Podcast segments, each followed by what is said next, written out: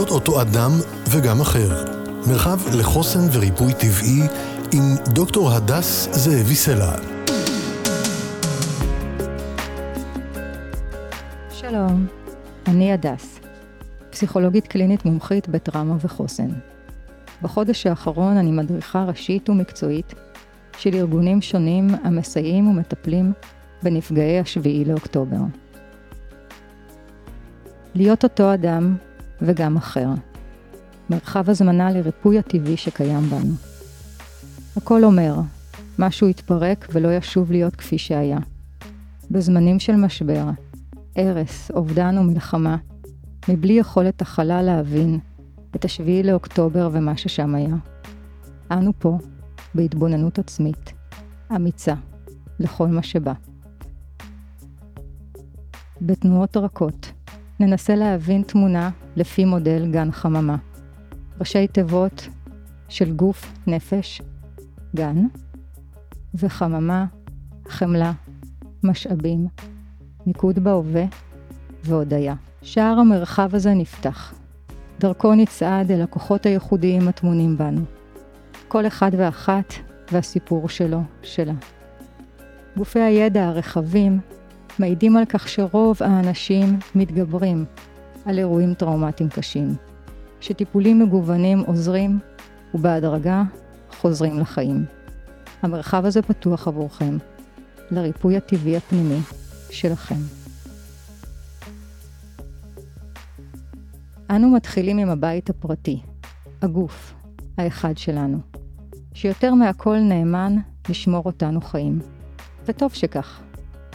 כשהוא מזהה מצב של סכנה, מנגנונים של הישרדות, יעלו הורמונים כמו אדרנלין וקורטיזול, יעלו את קצב הנשימה, הדופק, רמות הסוכר, הזעה, וכל מה שיעזור לגוף לבצע בריחה, תקיפה, כפייה. אין לנו שליטה על המערכת הקדומה הזאת. היא אוטומטית ומהירה, ולא עוצרת להתייעץ איתנו. בטבע, כשמסתיימת הסכנה, מערכת הרגיעה נכנסת לפעולה. היא מייצרת הורמונים מרגיעים, כמו נורדרלנין, מורידה את קצב דפיקות הלב, מרפאה את השרירים ומחזירה את הנשימה לסדרה הקבוע. ממש כמו אחרי עקיפה מסוכנת. העקיפה הסתיימה, אבל הדופק ייקח לו עוד זמן ועוד כמה פעימות עד שנתאזן חזרה. בניגוד לכך, חיות מתאזנות יחסית מהר. אבל אנחנו כאנשים חושבים, מושכים ומושכים. אחרי איום ממשי, טרגי, מתמשך, המערכת נתקעת. היא עקשנית.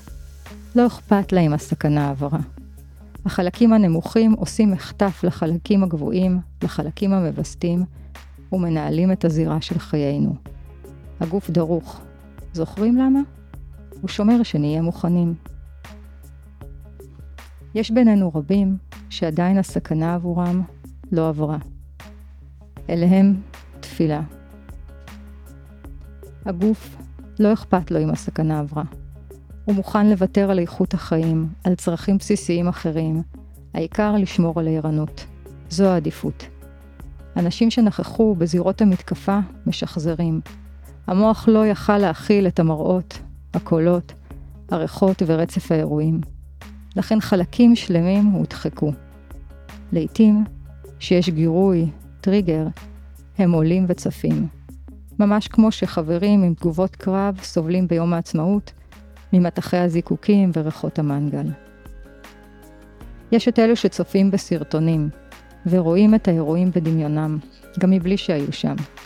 שמרו נפשכם מסרטונים. הייצוג הוויזואלי נתקע בראש, ושווה בעוצמתו ליותר מאלף מילים. הסימנים לתקיעות של האיום, הסטרס, נראים בנוקשות שרירים, סיוטים מסרטונים, פלשבקים, גם קוצר נשימה, חנק, אי שקט, קשיי ריכוז, אדישות או עצבנות, התנתקות, חולשה וקושי לקום ולפעול. אם אתם מזהים משהו מאלו אצלכם, זה אומר שהמערכת המרגיעה לא נכנסה לפעולה, או שעדיין היא לא סיימה את תפקידה.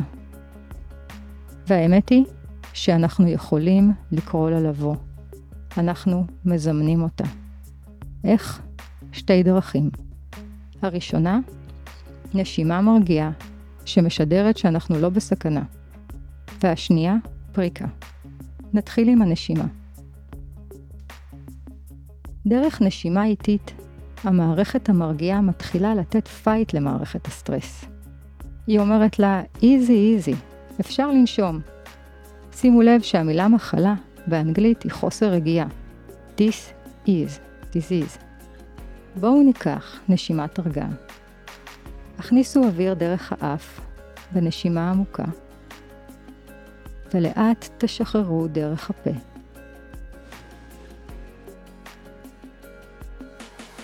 כשאנחנו חוזרים על זה, אנחנו מחזקים את הרגיעה ולמעשה מרמים את המערכת. אנחנו אומרים לגוף, היי, hey, שומע? אתה נושם לאט, כנראה שאתה כבר לא בסכנה. אם יש פה נשימה איטית, המערכת מתחילה רגיעה. החלק המבין, החושב, הגבוה של המוח, מלמד את החלקים האוטומטיים להירגע.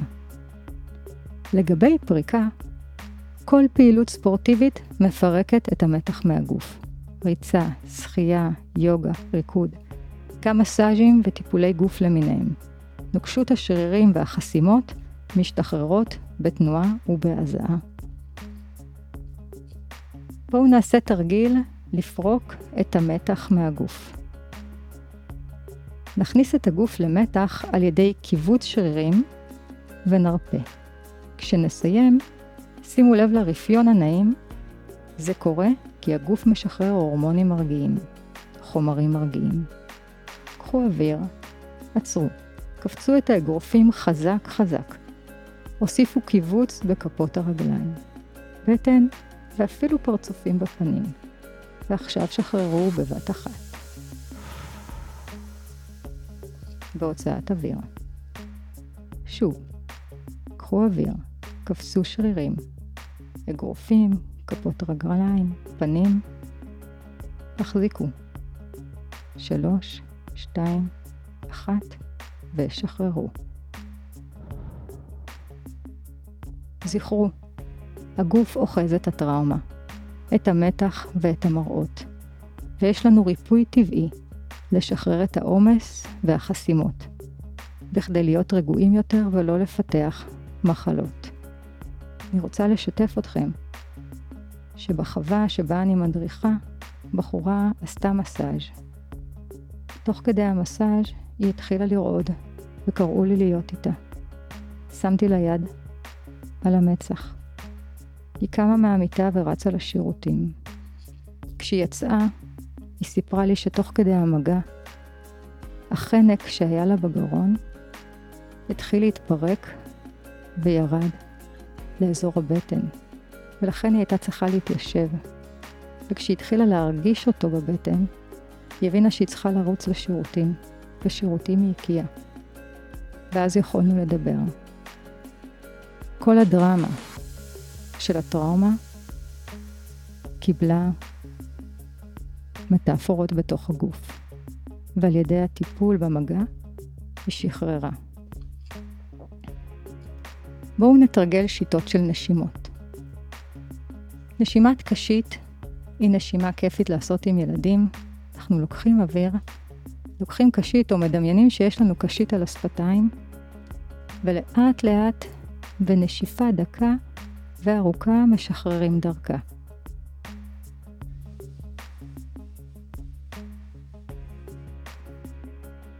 נשימת ידיים, אנחנו לוקחים אוויר, שואפים, מעלים ידיים למעלה. ובהוצאת אוויר, אנחנו מורידים את הידיים לאט לאט. הדגש הוא שתמיד ההוצאה היא איטית יותר. נשימת משולש. דמיינו משולש ישר זווית. אתם שואפים ומציירים בדמיון את הצלע הראשונה. עוצרים את הנשימה לצלע השנייה שהיא ארוכה במעט מהראשונה.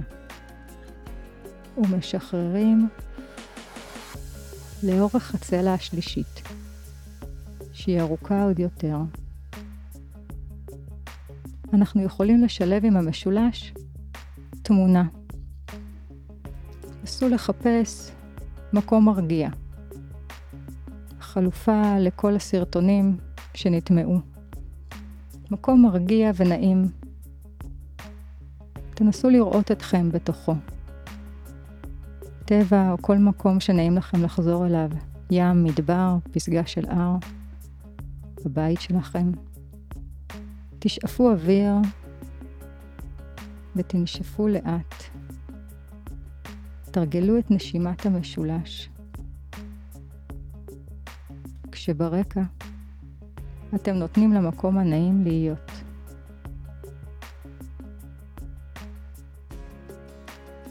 המשיכו לנשום אל המשולש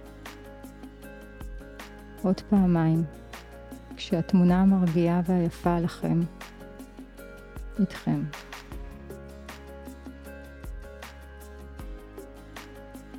שימו לב לרגיעה שאצלכם בגוף. אתם ייצרתם אותה. להיות אותו אדם זה להיות אותו גוף. אומר להשתמש בריפוי הטבעי שקיים בנו. בהבנה שהמערכת, גם כשקשה, מגנה עליי. אנחנו ניפגש בפרק הבא לפי מודל גן החממה עם הנפש.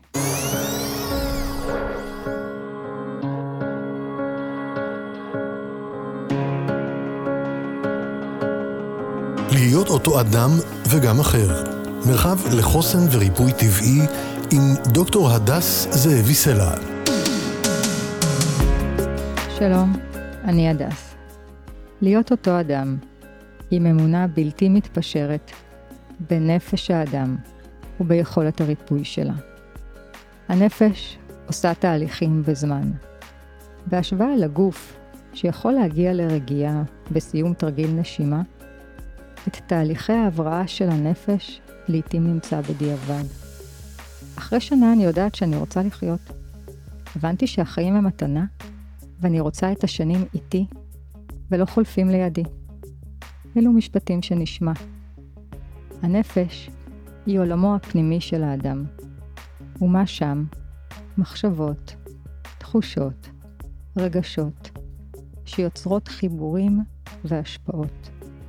אחרי אירוע ששובר את הרצף ואת המוכר, מחלק את החיים ללפני ואחרי, הנפש נשטפת בתחושות של חוסר שליטה.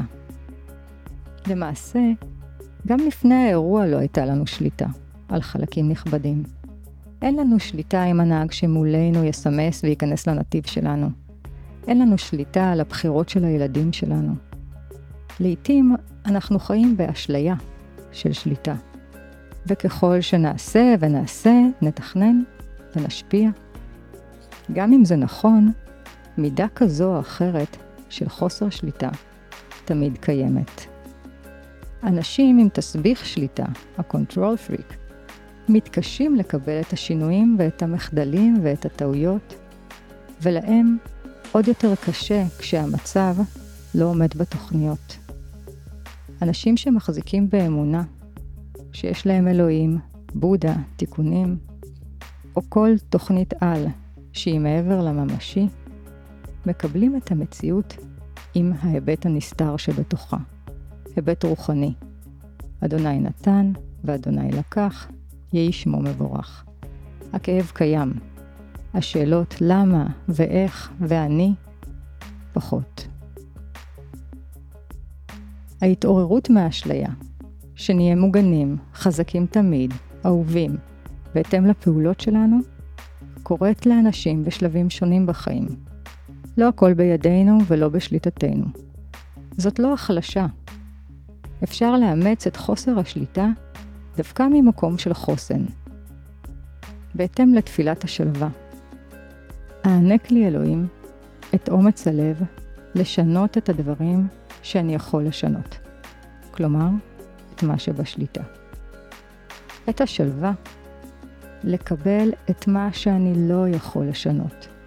כלומר, את מה שלא בשליטה שלי. ואת התבונה, להבחין בין אלו לאלו. בואו נעשה תרגיל.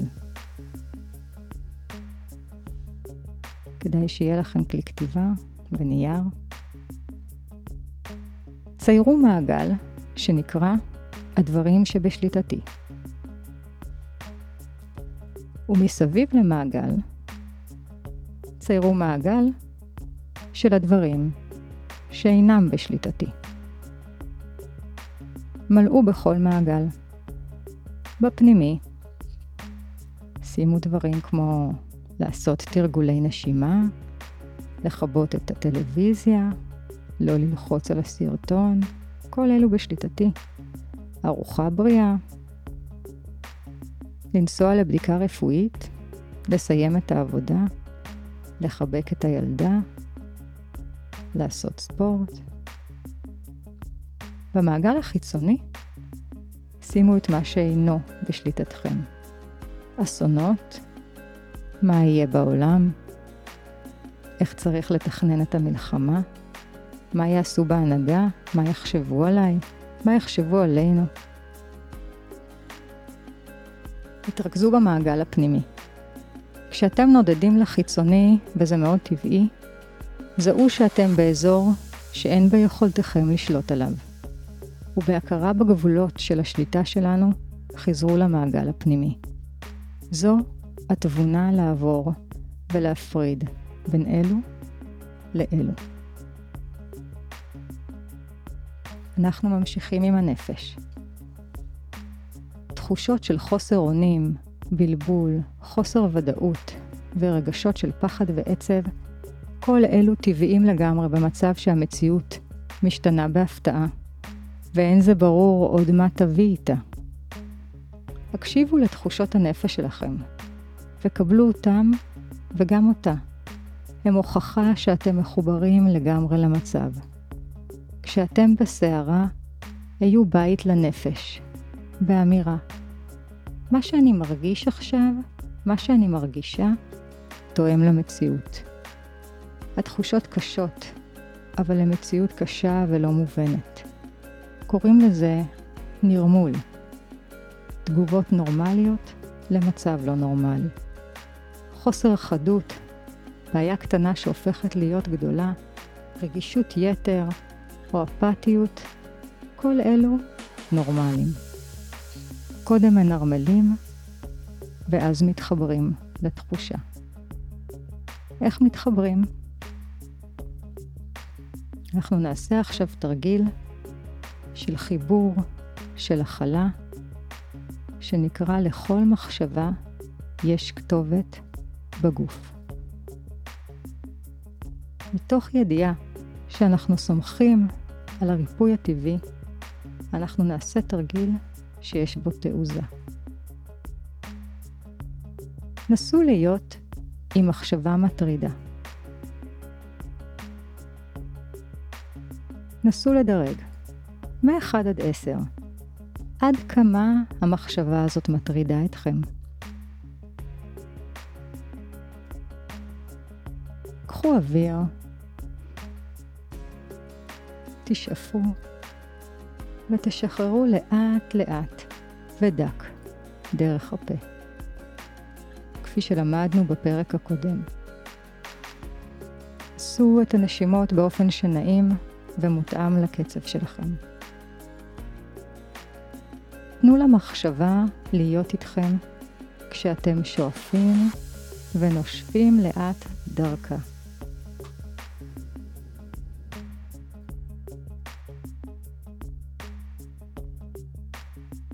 תנו לה להיות. לכל מחשבה יש כתובת בגוף. נסו לבדוק. איפה המחשבה מתעוררת בגוף עכשיו?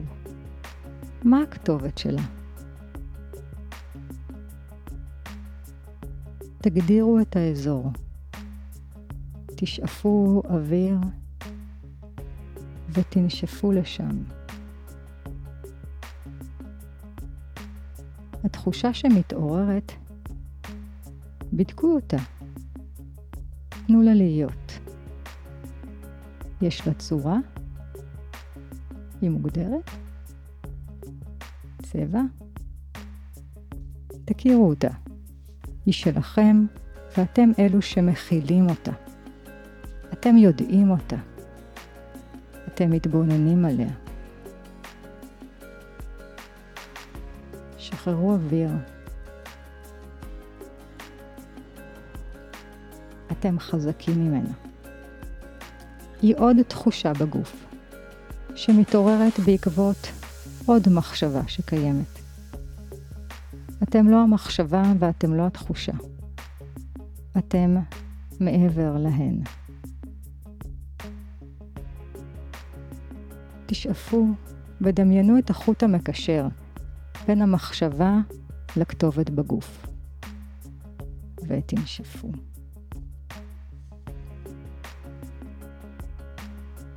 בפעם הבאה שהמחשבה או התחושה מתעוררת, תהיו עם המנגנון הפנימי הזה. יש לכם יכולת להכיל אותו. בדיוק כמו שעשיתם עכשיו. אתם תזהו אותו כי הוא כבר מוכר. קחו שלוש נשימות, ובהוצאה איטית תחזרו אלינו.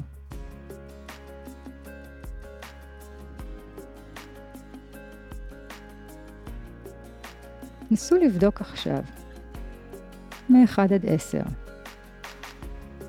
איפה אתם עם המחשבה הזאת? המחשבה המטרידה. אנחנו מבקשים להיות בתנועה. אם מצאתם הקלה, ההקלה מלמדת שיש לנו יכולת להניע את הנפש שלנו, שדבר אינו קבוע, שהיא בתנועה. שהמצב כפי שאנו חשים אותו אינו מקובע. יש אנשים שיורדים מתשע לשמונה, בנקודה אחת. זה מעולה. כי מי שבחיים הוא בתנועה. מי שהזרימה של נהר החיים נעצרת עבורו, כנראה שהכאב גדול, וכובד הגזרות מונעות ממנו את תנועת הנפש. זה מובן. אנחנו, החברה, אנשי המקצוע והקרובים, כאן בשבילו. את ואתה שייכים לנו, ואפשר יחד לפנות את מערום הסלעים החוסמים. גם כשזה ייקח שנים. אתם תביאו את התקיעות, וגם את המוכנות, ואולי גם אומץ, ואנחנו נעודד אתכם בתנועה עדינה. התנועה גמישה. בימים של שערה משתוללת בין כאב, זעם, פחד, התנועה היא של קנה סוף. במשל השערה, כשהקטה הרוח בעצים היא שברה אותם. הם ניסו לעמוד על איתנותם, ונשברו. מתקשר לפנטזיה של שליטה אולי. לעומתם, קנה הסוף נעו בגמישות עם כיוון הרוח. בקבלה. הרקינו והתמזגו איתה. גם נפשנו, לא בהכרח מי שהיינו, אלא מי שמתאימה את עצמה. ההתאמה מקלה. התאמה למעון חדש, לתנאים משתנים. הרוח תחלוף. ואנו נחזור. ואתם יודעים מה? גם העצים שנשברו ישובו לקבל אור. המחשבות שלנו, כשאנחנו חושבים עליהם, אנחנו כבר יודעים לומר שכיוון שהמערכת ששולטת בגוף שלנו היא המערכת ההישרדותית, שכל יעודה הוא להכין אותנו לגרוע ביותר, אז גם המחשבות שלנו זורמות אל הגרוע ביותר. החלקים הנמוכים של המוח חזקים ועושים מחטף לחלקים הגבוהים, ולכן הוויסות של המחשבות והרגשות חלש. אז מה אנחנו עושים מול זה? ממש כפי שרימינו את מערכת הסטרס עם הנשימות האיטיות, אנחנו מזהים את המחשבות על העתיד ומבינים שזה לא הזמן לתוכניות ארוכות טווח, ממש לא. לכל היותר, ליום הזה, לשבוע הקרוב. את הפחדים שלנו אנחנו לא מבטלים. ההתחזקות שלנו היא לא בהתעלמות או בהדחקות של התחושות שלנו. להפך, בניתוק אנו עלולים ליצור ולצבור חסימות. ההתחזקות שלנו היא ביכולת לזהות את התחושות ולפרוק אותם. כדאי לשפוך בכתיבה על הדף את כל התחושות. הנייר סופג הכל. הכתיבה זורמת מבפנים, אינה אמורה להיות יצירתית, והערוכה לכדי שיר לפרסום בקבוצות. תפקידה לנקות. לעבור עם צינור בכל פינות הנפש, ולגרוף החוצה. למי שידו קלה על העט או המקלדת, נסו. ומי מכיר אתכם יותר מעצמכם? מי מכיר אותי יותר ממני? תפתחו קבוצת וואטסאפ עם עצמכם, ותענו שם על שתי שאלות, שאתם המומחים מספר אחת בעולם להשיב עליהן. שאלה הראשונה, מה מיטיב איתי? מי מכיר אתכם יותר טוב? טבע? איפה? ים? השדה למטה? כוס יין? משחק כדור? הסדרה שלכם? נרות? בישולים? בחרו בכל יום להיות או לעשות משהו אחד לפחות שמוכר לכם, שמיטיב איתכם. ככה תשמרו את המקום של היות אותו אדם. השאלה השנייה, מה מקשה עליי? חדשות, עדכונים, לריב עם הילדים שיסדרו את החדר, ויכוחים פוליטיים, אנשים שלא חושבים בדיוק כמוני, פרשנים, נואמים מסוימים. עצרו, לא חייבים. הלוויות קשות, אין ברירות, משתתפים. ושם, בין סדקי הכאב, מרגישים את הרקמה האנושית החיה. שימו לב לדברים שמקשיב. הקשיבו ללבכם וותרו עליהם. הגבירו בדברים המוכרים שמיטיבים איתכם. הביאו את הטוב, קראו לו, לפחות פעם ביום. זכרו, אנחנו בנויים להצליח בתהליכי הריפוי. המוח, הגוף והנפש בנויים לעיבוד של חוויות קשות. התרגילים שניתנו עד כאן מקלים. להיות בדמיון במקום מרגיע, עם נשימת המשולש. רשימת המיטיב והמקשה, פרידה מהעתיד וחוסר הוודאות לטובת ההווה הקרוב והמעגל שבשליטה שלנו. תנועה גמישה של קנה סוף עם כיוון הרוח, נרמול הרגשות, והתרגיל שלכל מחשבה יש כתובת בגוף, שנצרף לכם גם בהקלטה. יש דרכים רבות להתחזק כאדם וכחברה, ועדיין הדרך ארוכה. בפרק הבא, נתייחס אל החלה דרך החמלה.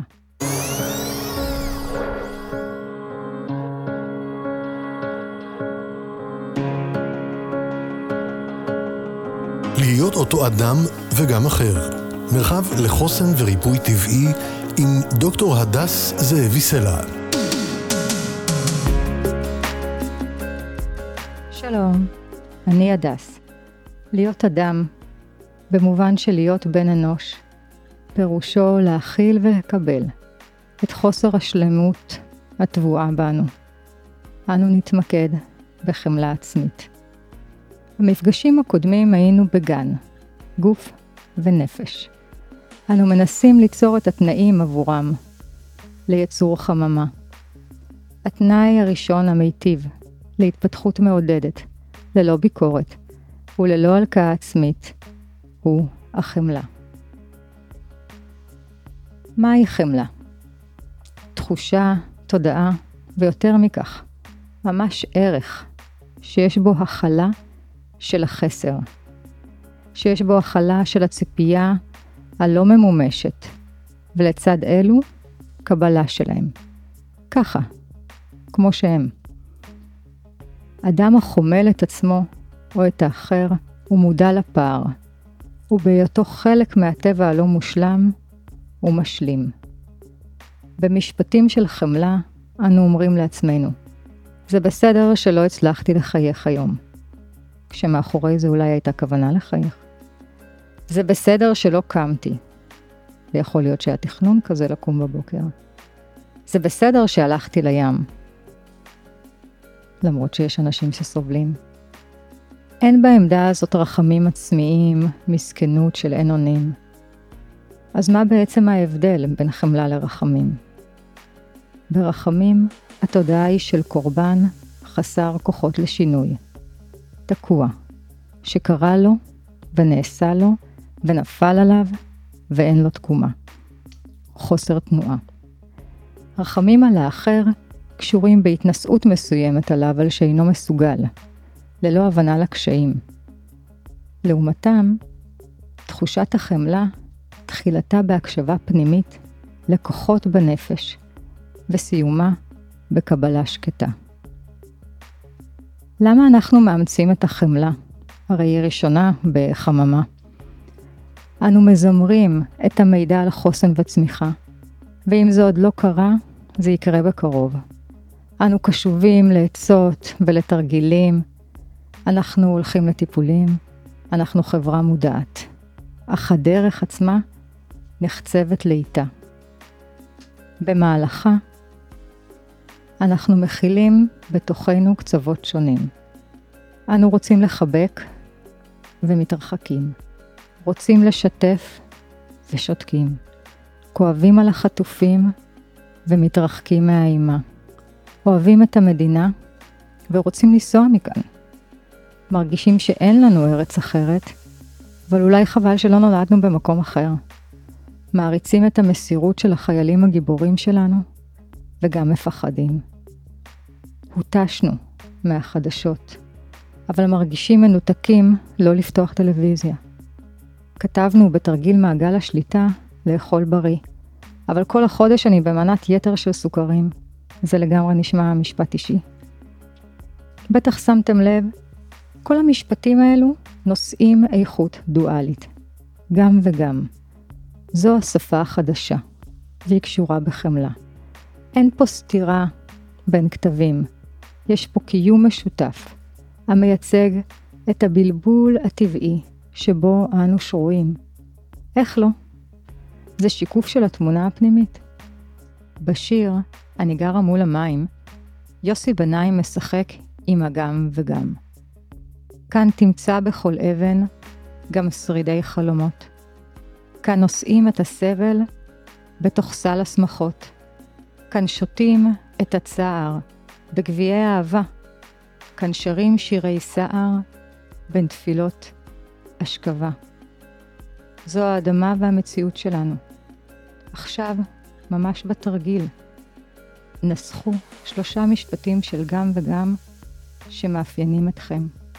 הניסיון להיות בצד אחד, בוודאות, בדגש עם סימן קריאה והחלטי, צריך לפנות את מקומו למשפטים אמביוולנטיים. משפטים שמחבקים בתוכם את הבלבול. בין הגם וגם נוצרת זרימה. תנו לעצמכם להיות בפחד ובצער, ובאותה מידה לנסות להרים ולעזור לעצמכם. עכשיו עוד לא מצליח? מחר אולי, או שבוע הבא. זוכרים? התנועה מעידה לחיים. ידוע לחמלה שהיא מתפתחת מתרגול. נסו ליישם. כשחברה מספרת, התנדפתי עם הילדים בעוטף, חזרתי עייפה גמורה וצעקתי בבית על הכלים בכיור, אני בכלל מתלוננת עליהם. תרגלו. זה בסדר להרגיש מותשת אחרי התנדבות. זה בסדר להתעצבן על שהשאירו לך את הכלים בכיור. מותר לך להתלונן עליהם. זה באמת מעצבן. בהקשר החמלה, נסביר את אשמת הניצולים. אני מעדיפה אשמת השורדים, כי במילה שורד יש יותר שליטה, תושייה ומאבק של הישרדות. אשמת השורדים. תחושות של אשם עולות בקרב שורדים. זה משהו מוכר. סבתא של חברה שלי, שורדת שואה, הייתה עצובה בחתונה של החברה שלי. אחרי החופה היא חשה אשמה על שאחותה הצעירה נספתה לפני שישים שנה ולא זכתה. היא לא חגגה שש עשרה ואני מחתנת מחדים, כך אמרה. השמחה מעולה בהאנשה עצמית. כך ננקב המחיר לשורדים. הם נוקבים אותו.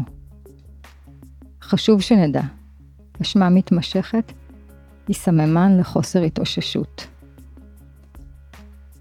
אני רוצה לחזור לסדרה שלי ולא נעים מהחברות שמתו במסיבה. כי הן לא יסיימו כבר את העונה. חזרתי מהלוויה גמור, ואני גם רוצה לקום לים ולהירגע, אולי מעטקות, לא, לא, לא חשוב, טק, טק, עכשיו, לא, לא רעיון. זה רעיון נורא לשחק עכשיו. והאמת היא שזה דווקא רעיון מעולה לריפוי עצמי, לפרוק אנרגיה בחבטה, וים הוא מקום מרגיע. אם התופעה של אשמת השורדים כל כך נפוצה, היא בוודאי באה לשרת משהו בנפש. בואו ננסה להסביר. זוכרים שדיברנו על חוסר שליטה בתרגיל המעגלים? חוסר אונים מול הקאוס? האשמה היא תחושה שקשורה בניסיון להחזיר שליטה. בזה היא מרפא. אני לא שמחה שאני זו שנשארתי בחיים. איך אני אומרת את זה? מה, אני כפויה טובה? הייתי יכול להציל עוד, ברחתי ולא עצרתי, נעלתי את השירותים ולא נתתי לאף אחד להיכנס מפחד. רוצה, לה... רוצה להאמין שלא היה מי שניסה להיכנס לשם. בריצה שתיתי את כל המים מהבקבוק. מה, לא יכולתי לתת? קשה שאני פה, והם הלכו במקומי, אני עכשיו חייב להם. משפטים כאלה מעידים על תחושת אחריות חברתית ומצפון בעולם שהתנהל לפי חוקי הישרדות מצד השורד וסתניות מצד התוקף. כעת שהניהול לפי מנגנוני ההישרדות נחלש, שווים על האדם הערכים שמובילים אותו. תחושת האחריות, הקרבה, הרצון להציל. הוא מחזיר אליו את המידות האנושיות, את המצפון והחברות שאופייניים לו, מול הרוע שאפף אותו. מערכת ההישרדות לא אפשרה מתן עזרה תחת המתקפה. עזרה פירושה היה שם סוף החיים. כל שנותר זה לקבל זאת מתוך חמלה עצמית. גם היא מידה אנושית. החמלה, לא שיפוטית ולא ביקורתית. לעתים, האשמה גם מורידה מסך על רגשות יותר קשים ממנה. היא ממסכת על עצב האובדן של החברים. אנחנו לא ניכנס לרוחב היריעה על אבל ואובדן, אולי בתוכנית אחרת. רק אוסיף בהקשר הזה. ההולכים, גם הם יכולים לשחרר את האשמה של השורדים. כששואלים, מה הייתה רוצה החברה בשבילך עכשיו? קיבלתי את התשובה שאני אשים את השירים שהיא אוהבת ונצעק אותם ביחד.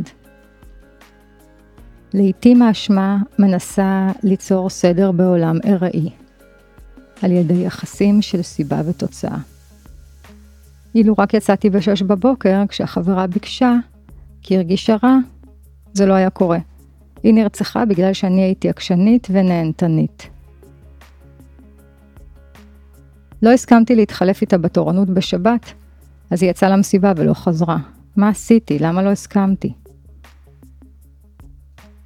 הסיבה שהאסון קרה לא קשורה בהחלפת התורנות, או בעקשנות, או בנהנתנות. הסיבה היא חדירת כוחות וחוסר מוגנות. אנשים מוכנים לשאת את המשקל של האשמה העצמית על הנפש שלהם, כי כבד ממנו המשקל של תחושת ההיראיות. חוויית הקיום של להיות בעולם כמריונטות חשופות, במקום מסוכן ללא גבולות, היא כבדה יותר מחוויית האשמה. משפטי האילו האלו מספקים מימד של חוויית שליטה, פסאודו שליטה, כאילו שליטה. כי האמת היא שלא הייתה שליטה על האירוע, וחוסר הוודאות לעולם קיים. החמלה על מגבלתנו האנושית, וההשלמה עם טבע הדברים, ככה הם, ניתנת לפיתוח והיא מקלה. כשיש התקדמות, נשמע קול שני שמלווה אותה. הקול השני הוא קול רוחני. מתוך אמונה שאם שרדתי, נועדתי. אם שרדתי, נועדתי להיות פה. אני אמצא את המשמעות שבשהייה שלי בעולם הזה. ויקטור פרנקל, בספרו "האדם מחפש משמעות", מספר שהתמונה של אשתו האהובה, בה התבונן מרגע הפרידה בכל יום בשואה, סיפקה לו משמעות בתקווה להיות איתה. אשתו לא שרדה. משמעות נוספת שמצא הייתה בהפצת התורה, שהניחה שהאחריות האישית מספקת משמעות. החיבור שנשזר כאן בין החמלה לחיפוש אחר משמעות ואחריות הוא חשוב. מדוע? בכדי שהחמלה לא תהפוך להיות חסם להתפתחות. בכדי למצוא את המשמעות, אנחנו צריכים להתחבר למשאבים הקיימים בנו. רגע לפני שאנחנו עוברים למשאבים, זוכרים להיות אותו אדם וגם אחר, גם זה משפט דואלי. תרגלו את הגם וגם שבכם, כחלק מחוסן, חלק מגמישות ותנועה. יצרו ובדקו. עד כמה אתם קשובים לגוף, לתרגילי הנשימה, לפעילות פיזית ומסאז'ים ומגע? האם אתם מכילים ופורקים מהנפש? מחשבות, תחושות, לכל מחשבה יש כתובת בגוף. ומהיום תרגלו גם חמלה. כולם מרוויחים מהעדבות שהיא משרה. היו בטוב, וניפגש בפרק הבא.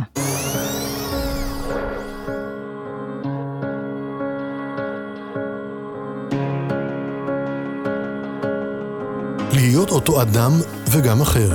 מרחב לחוסן וריפוי טבעי עם דוקטור הדס זהבי סלע. שלום, אני הדס.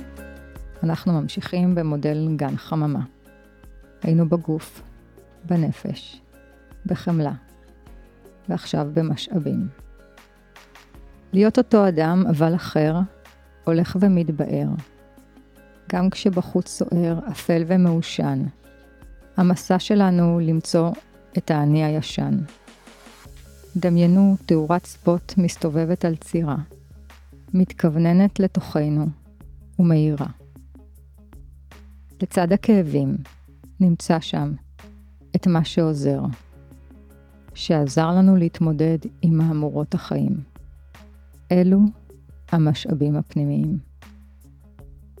ככל שנפעיל משאבים, כך יתפרקו החסימות והמגבלות הפנימיות, ונהיה אותו אדם, אבל אחר. אמרנו כבר שמי ששרד, יש בו כוחות ותושייה. כעת נסו מהדברים הבאים לזהות את המשאבים הייחודיים לכם. המשאב, בהי הידיעה, הוא הקשר. הקשר לחבר, לחברה, לבן בת זוג, למשפחה. במדינה שלנו קשרים הם העוגן המשתלשל לחוף מבטחים, לתמיכה. בימים אלו הקהילה עוטפת את אנשיה, וכולנו יחד באותה סירה. שותפות הגורל היא משאב אדיר. מה המשאב שעוזר לכם בגוף? ספורט, מסאז'ים, רפלקסולוגיה, ריקוד, נשימות. מה מרגיע את נפשכם? שהות בטבע, פריקה בכתיבה, שיחות עם אנשים, טיפולים או בריחה אל מחוזות הדמיון. מה מעצים את הצד הרוחני? מדיטציה, תפילה, ביקור בבית הכנסת. מה נותן משמעות? התנדבות, עזרה, הסברה, יצירה. בהקשר של היצירה, החזרה למוזיקה, למנגנים, לכתיבה, למשוררים, לצביעה, למעצבים, קשורה בהמשכיות של אותו אדם, וההמשכיות חשובה לחוסן.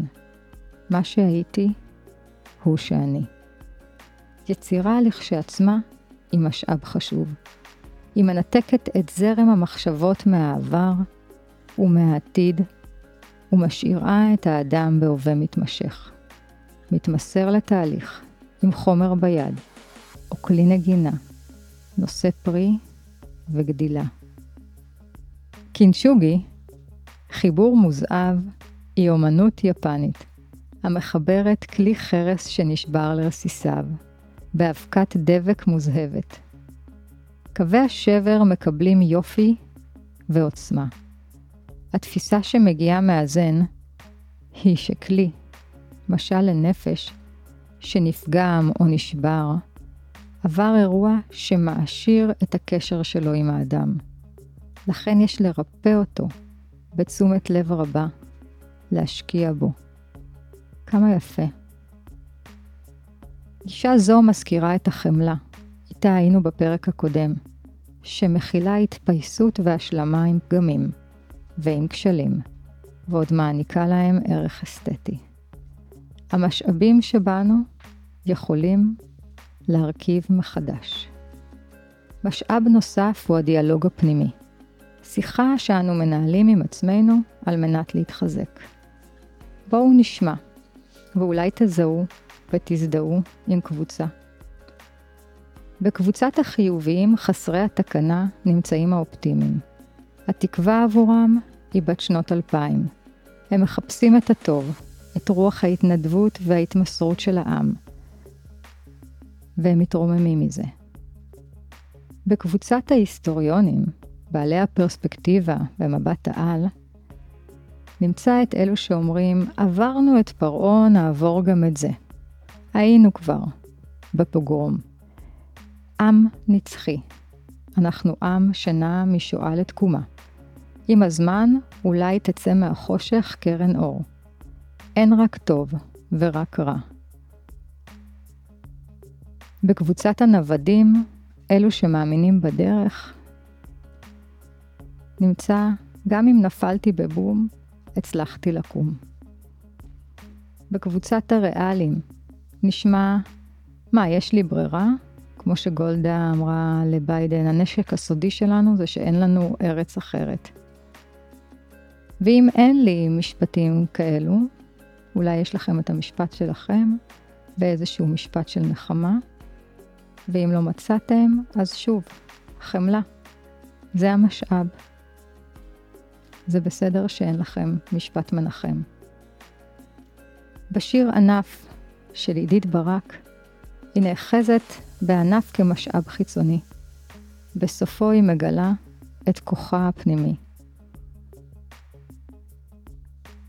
לא לטבוע, להאחז בענף קרוב. לא להיסחף בנהר, לבחור היטב, שיהיה בהישג יד. שיחזיק את משקל הנפש, לאורך זמן. ובשוך השערה, לגלות שאת גזע.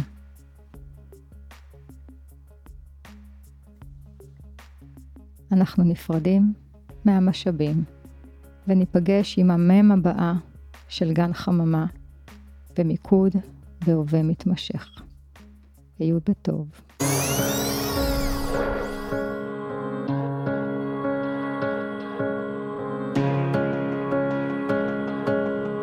להיות אותו אדם וגם אחר. מרחב לחוסן וריפוי טבעי עם דוקטור הדס זהבי סלע. שלום. אנחנו בפרק אחד לפני האחרון.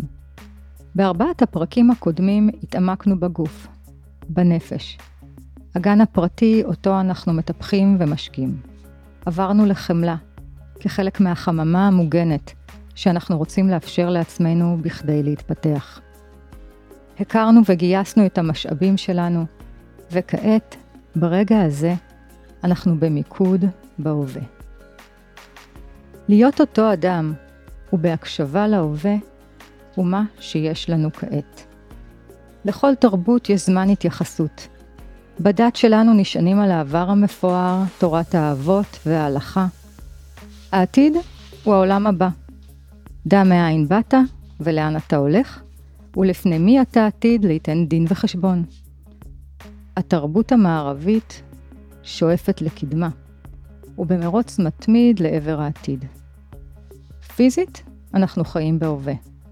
אך מנטלית, אנחנו אוחזים זיכרונות, זיכרונות עבר, ויש לנו תמונת עתיד, עליה אנחנו תולים, את מה שאנחנו רוצים להיות ולאן אנחנו רוצים להגיע.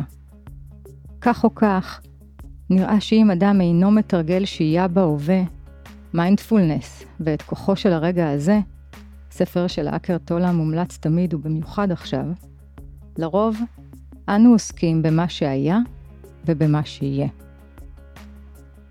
בחוויה של תקיעות, ובפרט בפוסט טראומה, הזמן הוא דבוק. האירוע מהעבר נדבק ללא מובחנות להווה ולעתיד, והשפעותיו על הנפש מלוות כל רגע מחדש. אין חדש תחת השמש, משחזרים, והזרעים של התקווה יבשו.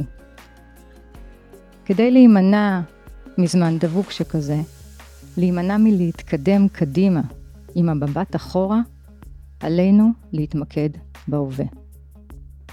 לגבי מה שהיה, נהיה בעוד מאה שנה, בעדויות, בשיחות, בסרטים, בשירה ובוועדות חקירה. לגבי העתיד, מי שיש לו את משאב האופטימיות, יותר קל לו. דיברנו על זה בפרק הקודם. אך לרוב, מחשבות על העתיד שולחות אותנו לממלכת החוסר ודאות. ושם, ערפל תמידי. מי יודע מה יהיה, כמה זמן זה יימשך ואיך יהיה אחרי. בשלב הזה, הזמן להיות בו הוא ההווה. ההווה המתמשך. present progressive. מתקדם. אין לנו כזה בעברית. פועל עם איי אן ג'י. אני מטיילינג בסדרה עם הכלב. בואו נתרגל. בכדי לחזק את ההווה, סמנו רגעים נעימים בהם פסקה המוטרדות. מה עבר שם ברגע הזה? הילדה הצחיקה, הילד דילג, יונק הדבש מסתובב בגינה, רוח נעימה. תנו לחוויה הרגעית מקום על ידי שאיפה ונשיפה איטית. היא מסמנת לנו שאנחנו גם אותו אדם, עם אותן רגישויות ואהבות קטנות. הקשיבו לחושים, לטעם, לצבע, לקול, לריח, למוזיקה. דרור רדה, אומן צלילים, הוציא לספוטיפיי קטע מדיטטיבי הנקרא Purifying, להקשבה פנימית. נסו להיות בהקשבה לחצי דקה הקרובה.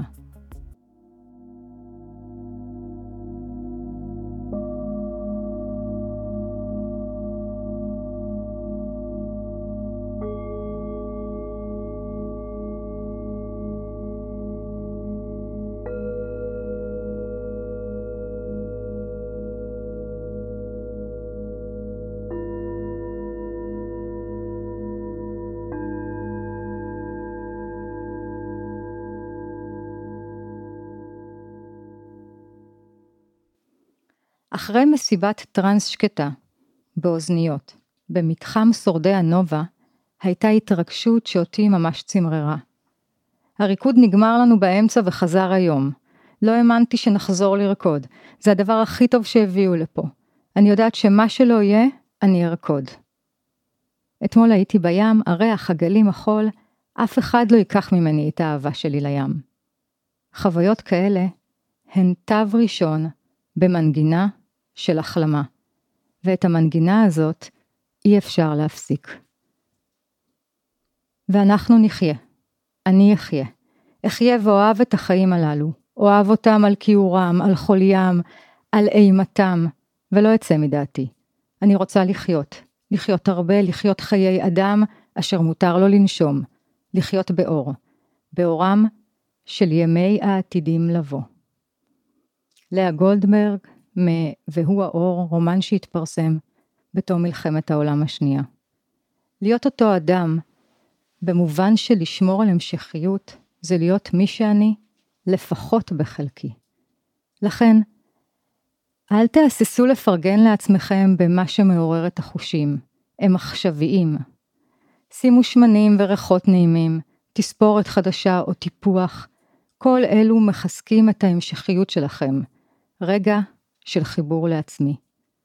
יותר מכך, החברה שלנו זקוקה לאנשים שימשיכו, שיובילו, שיחזיקו עבור אחרים. ההתמקדות בהווה מיום ליום, מאור לאור. תיצור ביטחון אישי וחופש, גם אם זמני, ממחשבות מטרידות. תרגילי מיינדפולנס מחזקים נוכחות שקטה ברגע הזה. אתם יכולים לקחת עגבניית שרי, במבה, קוביית קוקוס, או מה שיש, ולהכניס לפה. נסו לאכול בהדרגה במשך שתי דקות, עם במבה זה קשה שתי דקות. שימו לב לתנועות הפה, למרקמים ולטעמים המתחלפים. יהיו בזה לאט ובהדרגתיות. מובחנות. מובחנות היא מושג שבבסיסו גבול והפרדה. הבחנה בין מה קורה היום ומה אתמול. מה שייך לי ומה שייך לאחרים.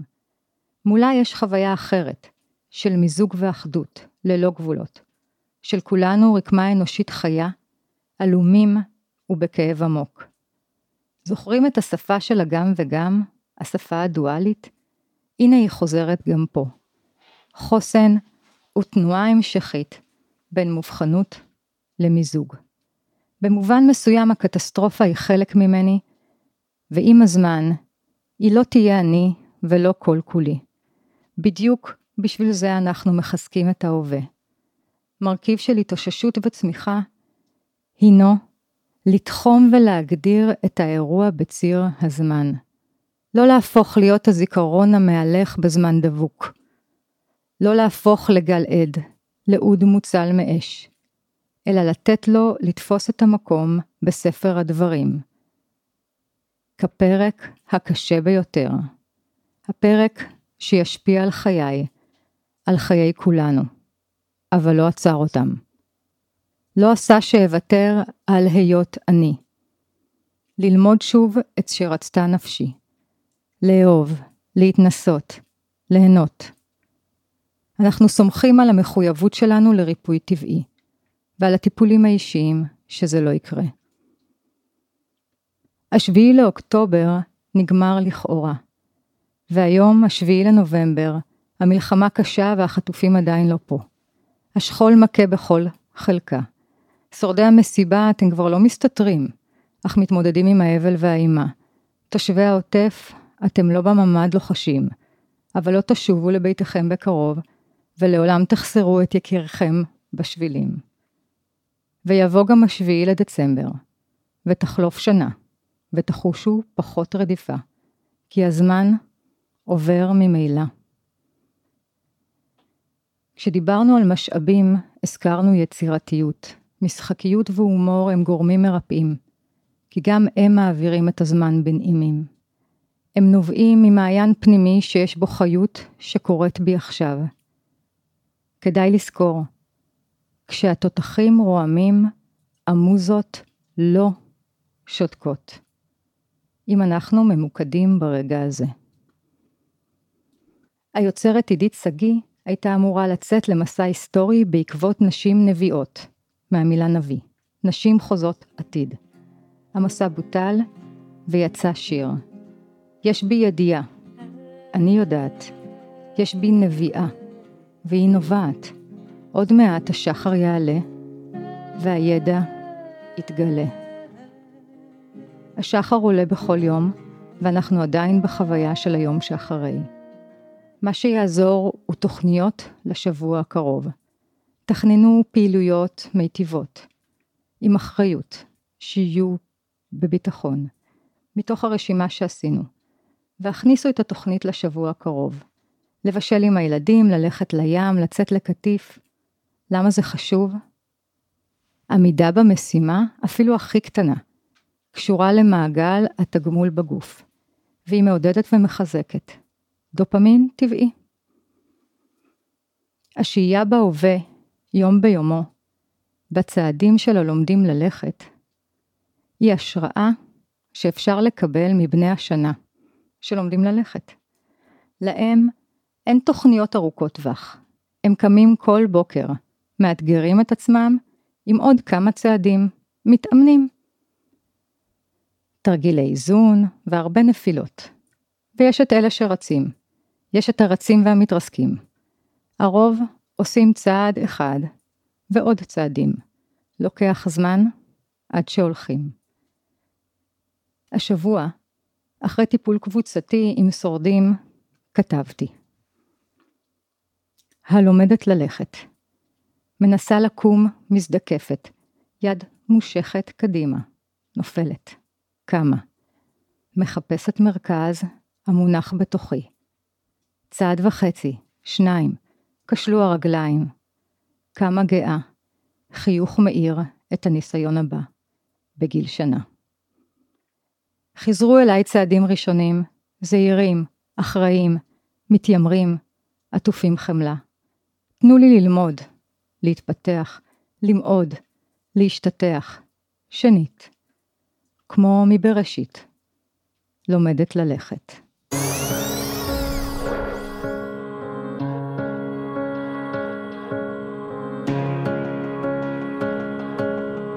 להיות אותו אדם וגם אחר. מרחב לחוסן וריפוי טבעי עם דוקטור הדס זהבי סלע. שלום לכם, אני הדס ואנחנו בפרק האחרון של הסדנה שלנו לתרגול והתחברות לריפוי הטבעי. דרך מודל גן חממה היינו בגוף, בנפש, בחמלה, במשאבים. בפעם הקודמת התמקדנו בהווה, וכעת אנו עם הודיה והכרת הטוב. חוכמת ההמונים יודעת, וברור שיש גם תימוכים במחקרים, שלהיות בטוב יעשה טוב, שלהיות בהודיה יביא לשלווה. בכדי להכניס את ההודיה לחיים יש לעשות תקסים. תפילת מודה אני שנאמרת מדי כל בוקר בעת היקיצה, היא הרגל שיש לאמץ. נסו, התחילו את היום בשגרת הודיה, במיטה או עם הקפה בשקט.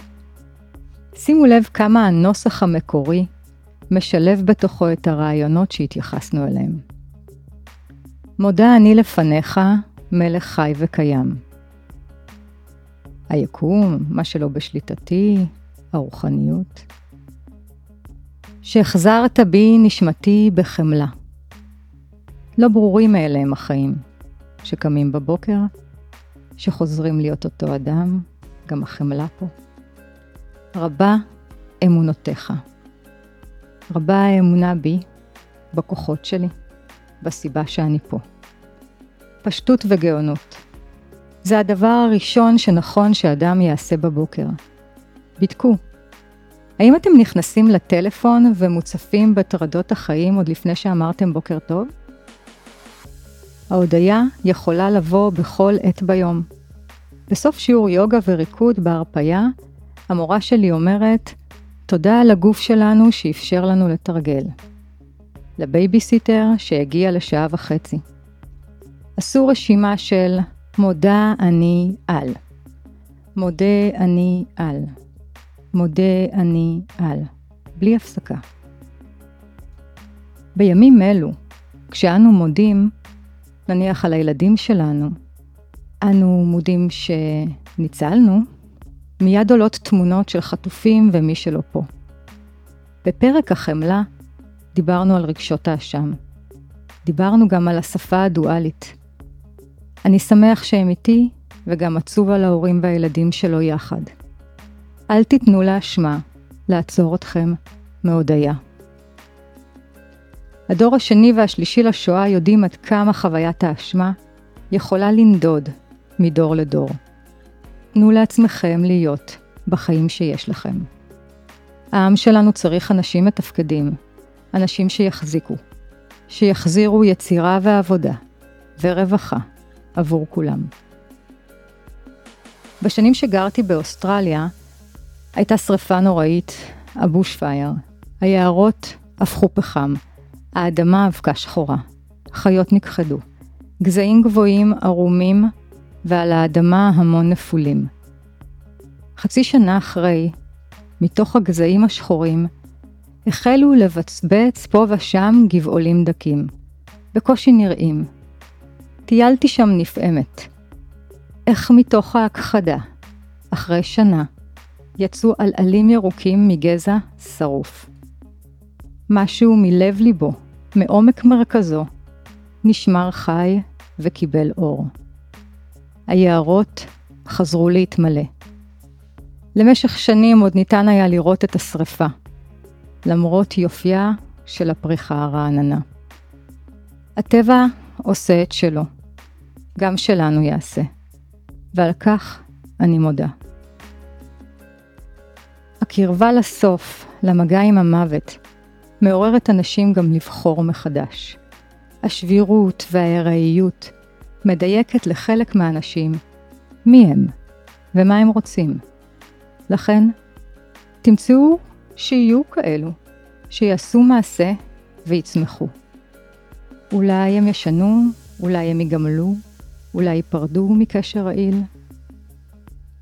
זו צמיחה. לתרגיל הבא קוראים יאללה נשמה, והוא תרגיל של הנאה לפעולה. בסופו קמים והולכים. ניתן גם לעשות אותו בעמידה. לפניו כתבו או חישבו על מילת תודה, על משפט של הכרת הטוב, שקשור אליכם. למשל, תודה שיש בי כוחות. אני יודע לעמוד על הרגליים. תודה על המשפחה שלי. או התודה שלכם. ביאללה נשמה יש לנו ראשי תיבות של נשמה. נשימה, שאנחנו כבר מכירים, או משולש, קשית, מה שחשוב זה שתהיה נשיפה איטית ותרגלנו את זה רבות. שרירים, גם את זה תרגלנו, מקפצים את כל הגוף, לפחות לשש שניות, כל השרירים, עושים פרצופים ומשחררים. המם של נשמה זה מילת תודה. אפשר להוסיף למילת התודה תנועה של נמסטה בכפות הידיים, ומילת התודה זה המשפט שכתבתם. וההי של הנשמה זה הלאה, קמים והולכים. אז בואו נתרגל. יאללה נשמה. קחו נשימה.